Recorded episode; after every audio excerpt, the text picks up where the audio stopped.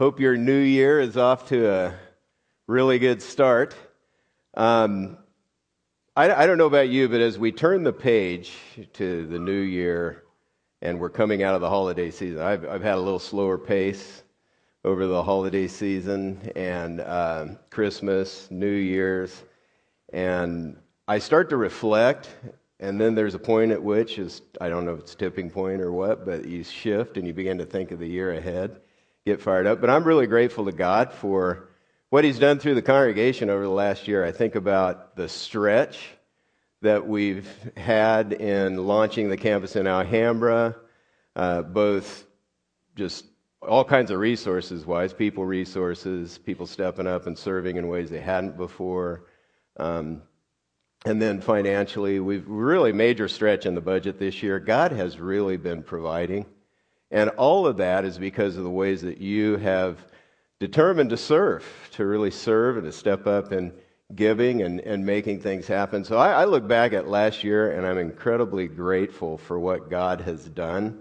Because as a leader, you set the direction, and then you wait to find out what God does with that. You know, you're, you're, you're seeking God, you're trying to figure out what he's saying, you think you know, and then you find out if you got it right. And I'm very grateful to God that he's, he's been leading us, he's been leading me, and he's been leading us, and he's really blessed us uh, in, in ways that I, I really couldn't imagine. Um, we, we've stretched, and God's come through. Then, you know, after you reflect, you begin to turn the page on the new year, and, and I've been doing that as well. I'm really looking forward to the year ahead, see what God does with this year.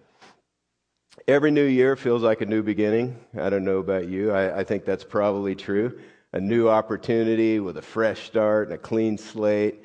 And this is when we make New Year's resolutions. I don't know how well you do with that, but we think through ways that we want to be different in the new year from the year behind. A resolution, looked it up in Webster's dictionary, and it's it's an act of finding an answer or solution to a conflict, problem, or something you're dealing with. The act of resolving something, like I resolved to do this, I, I'm deciding firmly a course of action. You know, you look back at the last year and you think, okay, I'm going to I'm going to try to head this direction. I'm going to change course and do better here, or change this and improve that. Um, or it's an answer or a solution to something. And the new year is a natural time to look back and try to figure out how to fix some things, um, how to make the new year better. That's what we're we're aiming for. We naturally reflect and think about what needs to be. What are some new habits I need to start? What are some old habits I need to break? What are some answers to relational difficulties or conflicts that seem to keep cropping up? How, how do I navigate those? I'd like to show you a video clip from a movie, uh, How Do You Know? I don't think it was up for Oscar consideration in the year that it was made. Um, but I did see it. I, I probably shouldn't admit that to my guy friends, because it's sort of a girl, you know, chick flick or whatever they say. But I'd like to show you a scene. Reese Witherspoon plays Lisa, who was on the national softball team. She gets cut from the team. She's she's a legend. But she gets cut from the team, and so now she's trying to figure out what uh, she's going to do with her life. She's trying to figure out how to make life work after that disappointment, after her career's over, and she's trying to shift. Well, she's on a date. I think it's a date. I can't remember. I can't even remember how the movie turns out. I'm one of those guys that, you know, if it doesn't leave a big impression, I'm like, I could watch the movie again. At the end, I'm, oh, yeah, I remember now. Anyway, she's on a date with a guy named George, who's played by Paul Rudd, and, uh, Rudd, and um, he's trying to encourage her in her frustration as she works through. I'd like you to listen to his counsel, because I want to compare that with what he says, which is, is really good comment on a date, and with what we're, we're real life is like. So watch this with me. Sit here, sit down. I uh, got you a gift. Thanks.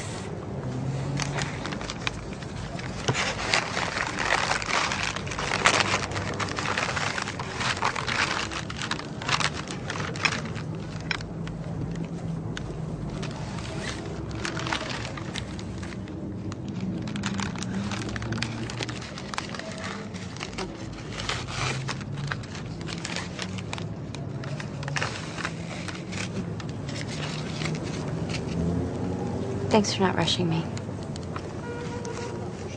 Yeah.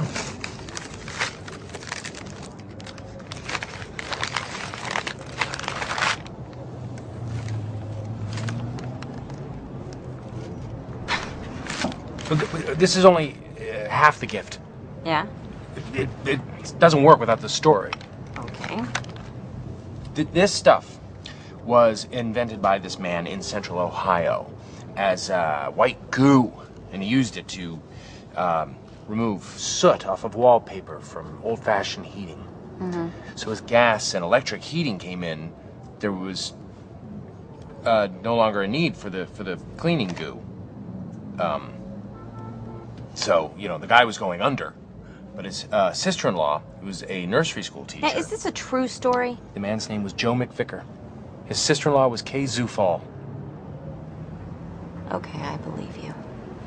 So Kay Zufall discovered that her little kids liked squeezing the goo a lot more than hard modeling clay.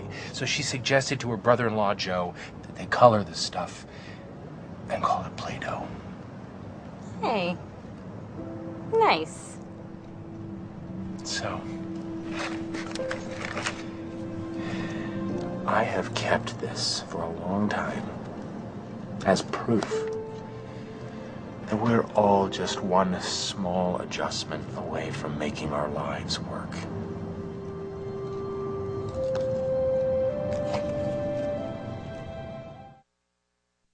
It's a pretty good move, isn't it? You know, every guy understands what he's doing if you're trying to win a woman's heart, okay? And that's pretty good. Um, as I as I watched that, I thought there there's a powerful statement at the end. They they sort of highlight it with the music, and it's one small adjustment. It usually takes there's just one small adjustment to make life work. I don't know the measure, how to measure the size of the adjustment that needs to be made this year for you to make it work compared to last year. I don't, I don't know. Maybe small, it may be huge. My experience isn't that it takes one small adjustment. That's not my experience. What I've figured out is that I have to keep making adjustments every day to fit into God's plan, to do life God's way, because I keep wanting it to, I keep wanting to do it my way, my old way. I want to get back into my old habits. And if I'm going to accomplish God's purpose for me, I have to make daily adjustments to try to figure out what He wants in that moment and then do it. I need God's help for that. He's always with me to help me make those shifts. In a few moments, we're going to dig into an astounding promise from God that seems too good to be true. And uh, we're going to try to understand how to experience that in the year ahead. But think for a moment about the changes you want to make in the year coming up. Possibly spend more time with the family, maybe less time on Facebook. Uh, maybe you want to volunteer more, serve more, get out of debt and save some more money, be less stressed, get healthier. Quit blowing up in anger, whatever it is. Think, think for a moment about the changes you'd like to make. Now, I myself have made a ton of resolutions that have fizzled. A couple of years, I decided I'm going to start jogging. Well, I hate running. I hate running, so, you know, it lasted two or three days. You know, I did all right, a couple days. Then I'm like, I'm done with this. This is no fun. You know, I'm not going to do that. And then, you know, you make the resolution a couple years later, and you start out even realizing, hmm, it's only going to last a couple days. You know, you're not, you, you lose confidence in yourself, you know, in your own resolutions to change. And, you know, you're wondering, am I going to keep this thing or not? So you, you lose, you sort of lose self-respect if you don't keep your resolutions. That's what happens. You don't sort of, you do. But at the same time, while I've made resolutions and tried to change and haven't been able to pull it off, God has made some major changes in me over the years, related or not to the new year. And the passage that we're going to look at provides a lot of help uh, and a lot of perspective from God for how He changes us. So we're going to dig in in a few moments. God's put this desire to grow and change in us. He's, he's made us this way. We looked last week at how he's put eternity in our hearts. He's made us to long for something more beyond this world and to live for what's truly important. He he really put this in us, and we want to. So we we think through the past as the year turns over to the new one, and we think about how to change. Well, God's well aware of our desire to grow and change, and he wants to work with us. He wants to work in us. And he gives some perspective uh, through Paul that's a big help for us. So today we're going to learn the secret of power for change and contentment. It's it's it's a double, double-edged benefit here. The Apostle Paul shares this secret uh, that he's learned as he's trying to help a new church that he started in Philippi in the first century. As he's trying to help them learn how to make life work under the, the Lord, under Jesus Christ's leadership, he shares this secret, and this is what he says. I've learned in whatever situation I am to be content. I know how to be brought low. I know how to abound. In any and every circumstance, I've learned the secret of, placing, of facing plenty and hunger, abundance and need. I can do all things through him who strengthens me. Is that amazing? That's an amazing thing he's learned here. Our normal approach to contentment revolves around two things: my circumstances and my expectations. As long as we get what we want, we want, in other words, our expectations are met, and as long as we're in a setting, a situation that we prefer, in other words, my circumstances are good, we're happy. That's awesome. This may be the focus of your New Year's resolutions. This may be what you're thinking. I, I want to I want to do some things differently that are going to meet my expectations, and I want to do some things that are going to change my circumstances.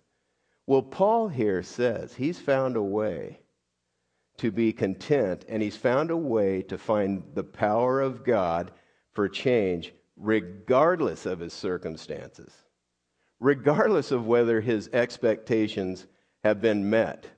And he has a lot to say to us here because he's writing this from prison. That's the amazing thing. He's in prison while he writes this.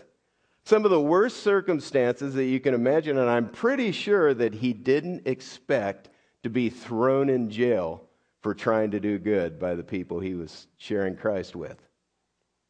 So here he is. He's sharing something with us that's amazing. He ended up behind bars and being arrested, wrongly accused, uh, at the temple while he was preaching about Christ.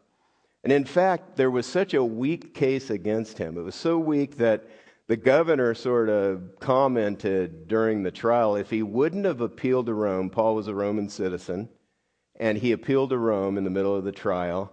If he wouldn't have appealed to Rome, I could just let him go. But he's appealed to Rome. We've got to send him on now. He ended up staying in jail for a couple, or in prison for a couple more years because he was awaiting trial in Rome. And in the middle of all that, he could have second-guessed himself. You know, if only I would have not appealed to Rome, I could be free right now. But instead of that, Paul says, I've learned. I've learned a secret of strength and power and contentment. I can find it in Christ who gives me what I need to do everything he wants me to do. Now, how can that be? How can that be true? Well, Paul clues us in to the secret he's learned, and he uses a, an interesting word in the Greek. We don't, we don't get the sense of it in the English that we have here, but in the Greek, the word learned means to be initiated. That, that's what it means. It's like an initiation, and it has a special meaning for that day, and I'll tell you in a minute. But it's kind of like I was initiated in the Letterman's Club in high school. That was of no value whatsoever. It was kind of one of the silliest things that I've ever been through in my life, and actually very dangerous. They took me to Signal Hill in Long Beach, dropped me off with a couple other guys, and we're running around Signal Hill trying to find our way, and we're dressed in this odd way, and they spread Limburger cheese all over our faces, and, you know, so we, oh, Limburger cheese. Yeah, it doesn't smell very good. Anyway, that was our, that experience, and everything we went through had no value except all of us had gone through it. So once we were on the other side, we were initiated into the club. Well, this word that Paul uses here for learned uh, is initiation, and it's a word that the Greeks used in the first century for being initiated into a secret religion where you learn secret teachings that nobody else knew that were supposed to help you make sense out of life. Now, he takes that, that word that everybody would understand, and he says, look, I'm I'm busting the lid on the secret here. I'm telling you the secret. This is it. This is something I've learned as I've tried to walk with Christ throughout my days. I've learned this.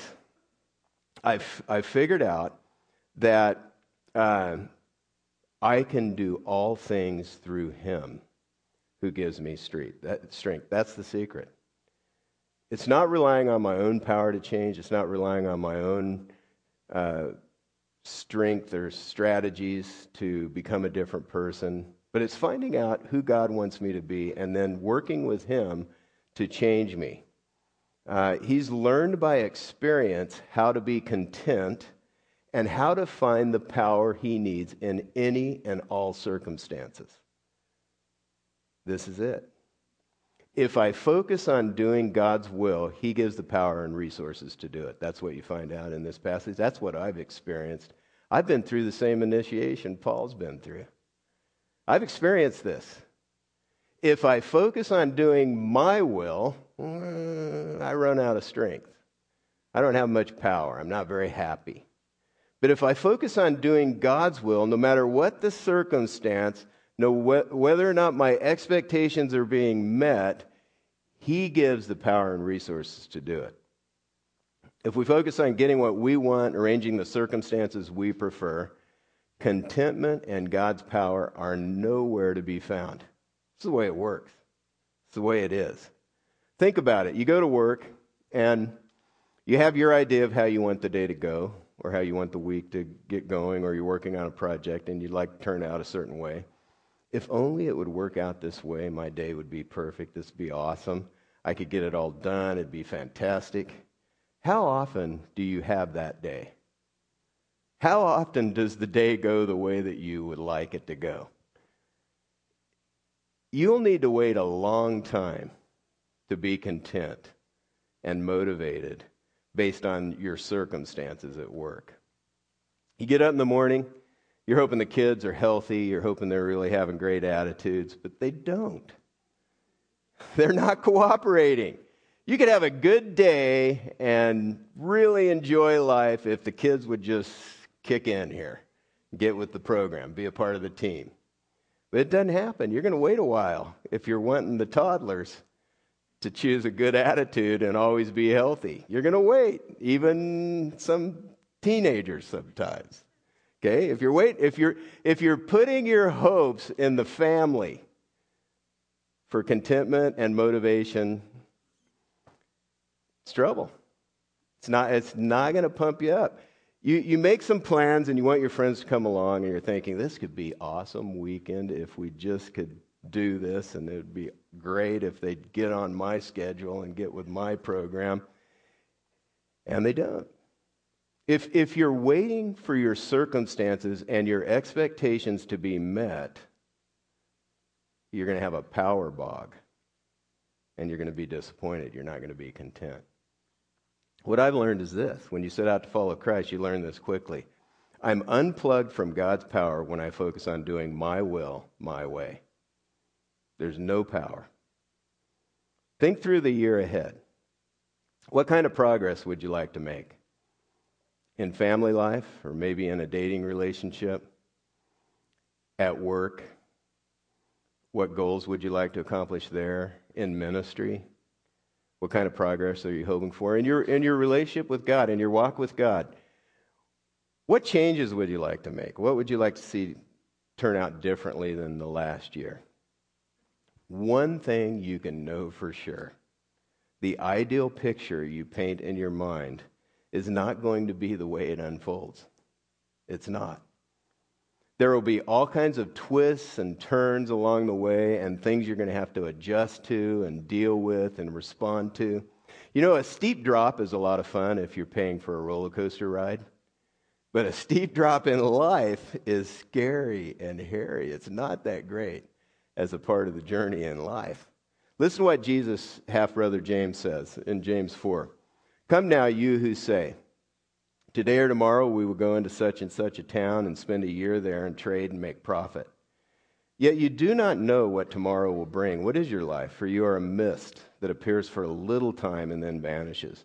Instead, you ought to say, if the Lord li- wills, we will live and do this or that. This, this is a tremendous attitude to adopt.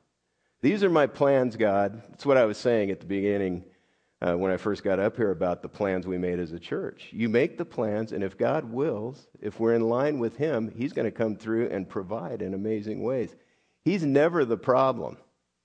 The problem is my understanding what God wants and doing my best to get in line with that. As I do that, He provides everything that's needed. And so we adopt this attitude, God, I have plans, I have desires, I have things, I, I, I have expectations. I want relationships to go this way. I want things to turn out this way. It'd be fantastic if they did. But God, if you will, may that be. I want to get in line with you. I want to operate in a way that brings honor to you and fulfills your purpose for me. To accept the flow of circumstances I'm dealing with right now as from the hand of God is a gift. And I shift my focus to doing God's will in these circumstances, not the ones I would like, but the ones I'm actually living. For instance, the economy and, and other factors at work are beyond my control. But I can learn to focus my efforts on pleasing God at work, finding out what He wants, how He wants me to work, how He wants me to approach it. And I can set my heart to please Him above everyone, and I can be content. If I do, He will give me the power and the resources to do His will at work. What is God's goal for me as a parent? I need to know that. How should I, how should I let God shape me as I parent my kids? What, what's the approach? I can't control how the days go with my kids, but I can rely on God's power to paint, uh, to parent the way that He wants me to. I can I can rely on His strength, and He will come through. My my friends may not be getting on the bandwagon with what I want to do, where I'm going, but how should I respond to my friends in a way that accomplishes God's purpose? What does He want? In any circumstances, in the midst of unmet expectations, I can shift. Frustration and discontent should be a signal to shift my focus, not to what I want, but to what God wants. I shift. God, what do you want? What is your will here? What are you trying to accomplish? I have my big ideas of how I'd like the year to go and my life to work out, but what are you doing with me? As you surrender to what He wants to do, He gives you the power to do it. And life gets good as you live it out. He, if I don't surrender to His will, if I kind of resist it, get adversarial toward Him with it, and refuse to surrender, He lets me try to find the power to do it myself. It's the way God is. He'll honor our decision. He'll let us decide either to work with Him or to work independently of Him. And if we do, there's no power. But God's power is available to those who do God's will. It's what you see in Scripture. Philippians two, a couple chapters before the one we've been looking at, says this, therefore, my dear friends, as you have always obeyed, not only in my presence, but now much more in my absence, continue to work out your salvation with fear and trembling, for it is God who works in you to will and to act according to His purpose. So, We, it's not like we just wait for God's power to overwhelm us and get moving. We're moving. We're trying to figure out God, what God wants as we set goals, and we adjust our goals to, to Him as we realize what's happening, what's going on, as we're dealing with unmet expectations, as we're dealing with frustrating circumstances. We're trying to seek God out and figure what He wants here, and set our minds and hearts on doing His will. If we do that, we're actually working with God. We we have our goals that we're trying to line up with God, and as we live it, He's working in us. Notice what it says, to will and to act according to His good purpose. Not mine, but His. If that's true, then we need to ask some important questions. What is God's will? What does He want for me? How do I know what it is?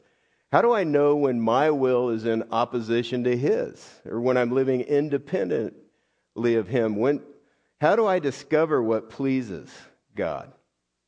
So it's important that we know God's will.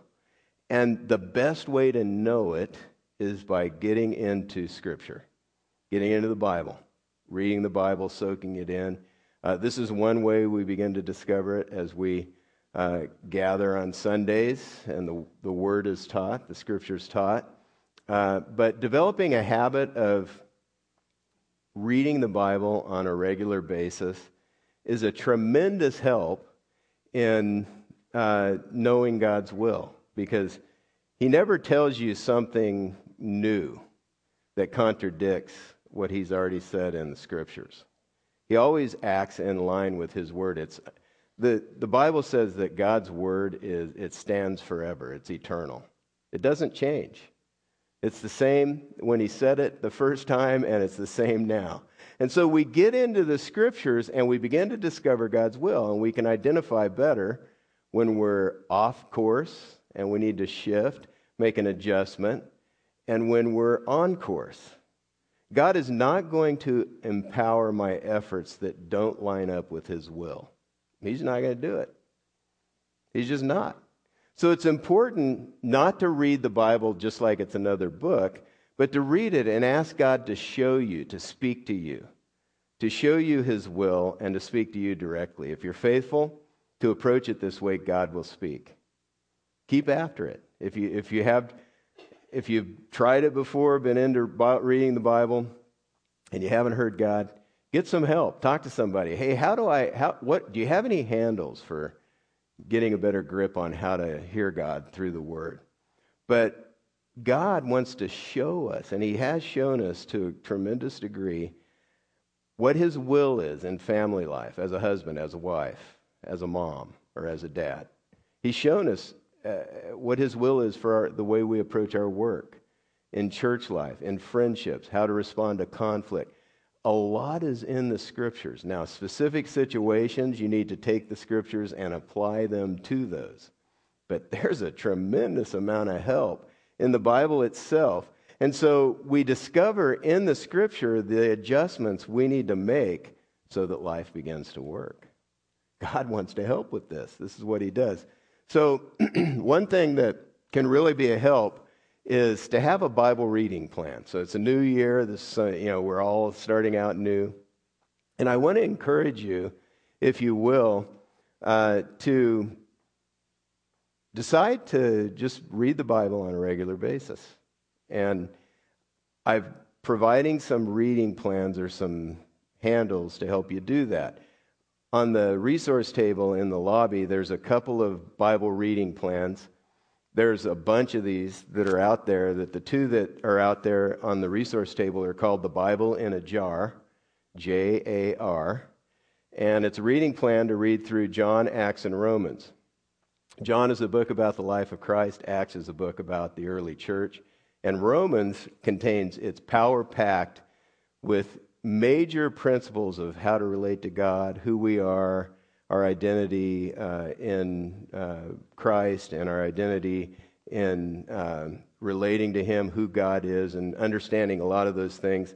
And it ties a lot of stuff together. So you can get, if you read the Bible in a jar, uh, you can get a pretty good grip on the key truths of Christianity by reading through that. There's another one out there, thirty days with Jesus. Uh, that's the second Bible reading plan. And it gives some highlights uh, from Jesus' life and from His teaching. Now, if you're a little more tech-oriented, um, there are some websites and there are some apps. Uh, if you have a smartphone, there's an app called YouVersion. There's also a website that has uh, that's YouVersion, and you can just type that in; it'll pop up. on Google or whichever search engine you use. Um, but this is the first screen of the app. It's in. It, it's it's. I, f- I feel like I'm giving a commercial right now. It can be found on the, what is the Apple one, Apple Store, or the Google, whatever, the Android. I, I have an iPhone, so I know the Apple Store. The App Store. That's it, right? The App Store. Okay, I'm getting it together. Um, anyway, uh, YouVersion, trem- it's free, and it's tremendously helpful. You can read through Scripture. You can type in a specific s- Scripture. You can start at the beginning of the Bible and read through it. Um, This this is what it looks like when you read the Bible. It's all right there. Um, you can highlight it and check it out. Uh, and then the, there there are also some reading plans. This is the website, and you can go to Browse All Plans. It's the second little icon on the left down. Uh, the first one is to read the Bible. The second one is uh, to look at the plans. Um, and then the next picture should show us the topics. There's a topical way to read, to read through things very quickly. If you're wanting hope, if you're wanting to deal with anger, joy, diligence, humility, trust, praise, uh, you can read very quickly. So this is a tremendous help. I mean, this is, when I was trying to get into the Scripture at the very beginning, we didn't have this stuff. You know, you you you would look up a topic, or you'd think, I want to learn what God says about hope. You'd go to the bookshelf and get a really thick book that had all the references to that topic in it. And now we can just, it happens quick. It really saves a lot of time. But I wanted to bring those to you, your attention. There's a couple reading plans on the resource table.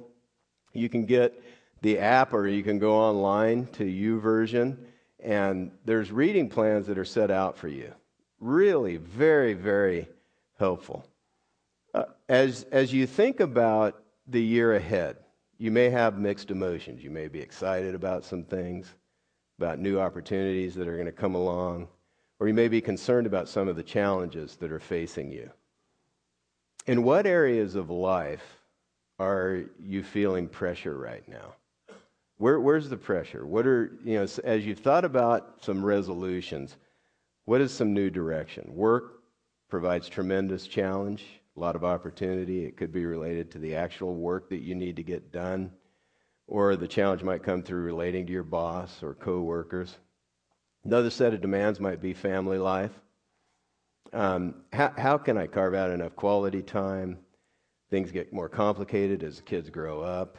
Um, you might be adding new members to your family. What what what is it about this year that you need? I really want to encourage you, get into the Scriptures, because God will speak to you through them. He will strengthen you through them, and He will help you figure out what He wants. The great thing is, Christ followers will have everything they need to do God's will in every arena of life. May, may surprise you, but Scripture is very practical, and God has something to say about all of life in the Scriptures. And as you get into it, He will speak to you, He will encourage you, He will challenge you, He will shift your focus. Oh, I was thinking this. As a husband, I need to think this way. I need to approach it very differently. Very, very helpful stuff in the Word. Here's the promise from Philippians four. My God will meet all your needs according to His glorious riches in Christ Jesus. God will give us what we need to do His will and purpose. He will take care of us. What areas of your life right now are you needing God's power? Paul shows us how to have a can-do attitude in this passage. This is one of our project values at Church in the Valley. We really highly value a can-do attitude. When, when we're dealing with challenging or unwanted circumstances, we want to rely on the strength Christ brings and what He gives to accomplish His purpose, and approach it with, we can do this, rather than, ah, uh, uh, I don't know how this is going to turn out. I don't know if my effort's going to count for anything. I don't know. I don't know what's going to go on. That's that's my native re- re- reflex. You can tell I'm pretty good at it. But instead of that, if you surrender, God, it's not going my way, it's not going my direction, but you know what? I can do exactly what you want me to do with the strength that you provide. So I'm going to rely on you. I'm going to quit trying to rely on me. I'm going to trust you. Imagine the impact of a can-do attitude at your work. Whoa, what a difference. What if everyone at your job had a can-do attitude? Stress, problems arise. You meet the challenge with a, with a sense of, we're going to overcome this. What about in family life? What a difference. You know, a can-do attitude is actually very employable. People with this approach, employers want to hire them. Problems come up from time to time on Sunday mornings, and our volunteers, leaders, I've seen them over and over again choose this attitude and overcome. It's a, it's a tremendous thing. We want to build this into our church life, our children, our families. We want to make it a part of the way we approach life. As you think about the year ahead, set your heart and mind to do God's will above everything else. There is no role in life. You know, I always used to hope just one small adjustment and I'll get on a roll, or one big adjustment and there will be a, life is just going to start rolling the right. There is no role. At least that's not my experience. You, it's going to take more than one small adjustment to make life work. The way it actually works is it makes one. It takes one big decision to follow God above everyone else in Jesus Christ. To follow Jesus, that's the big decision. You surrender your will to do God's will.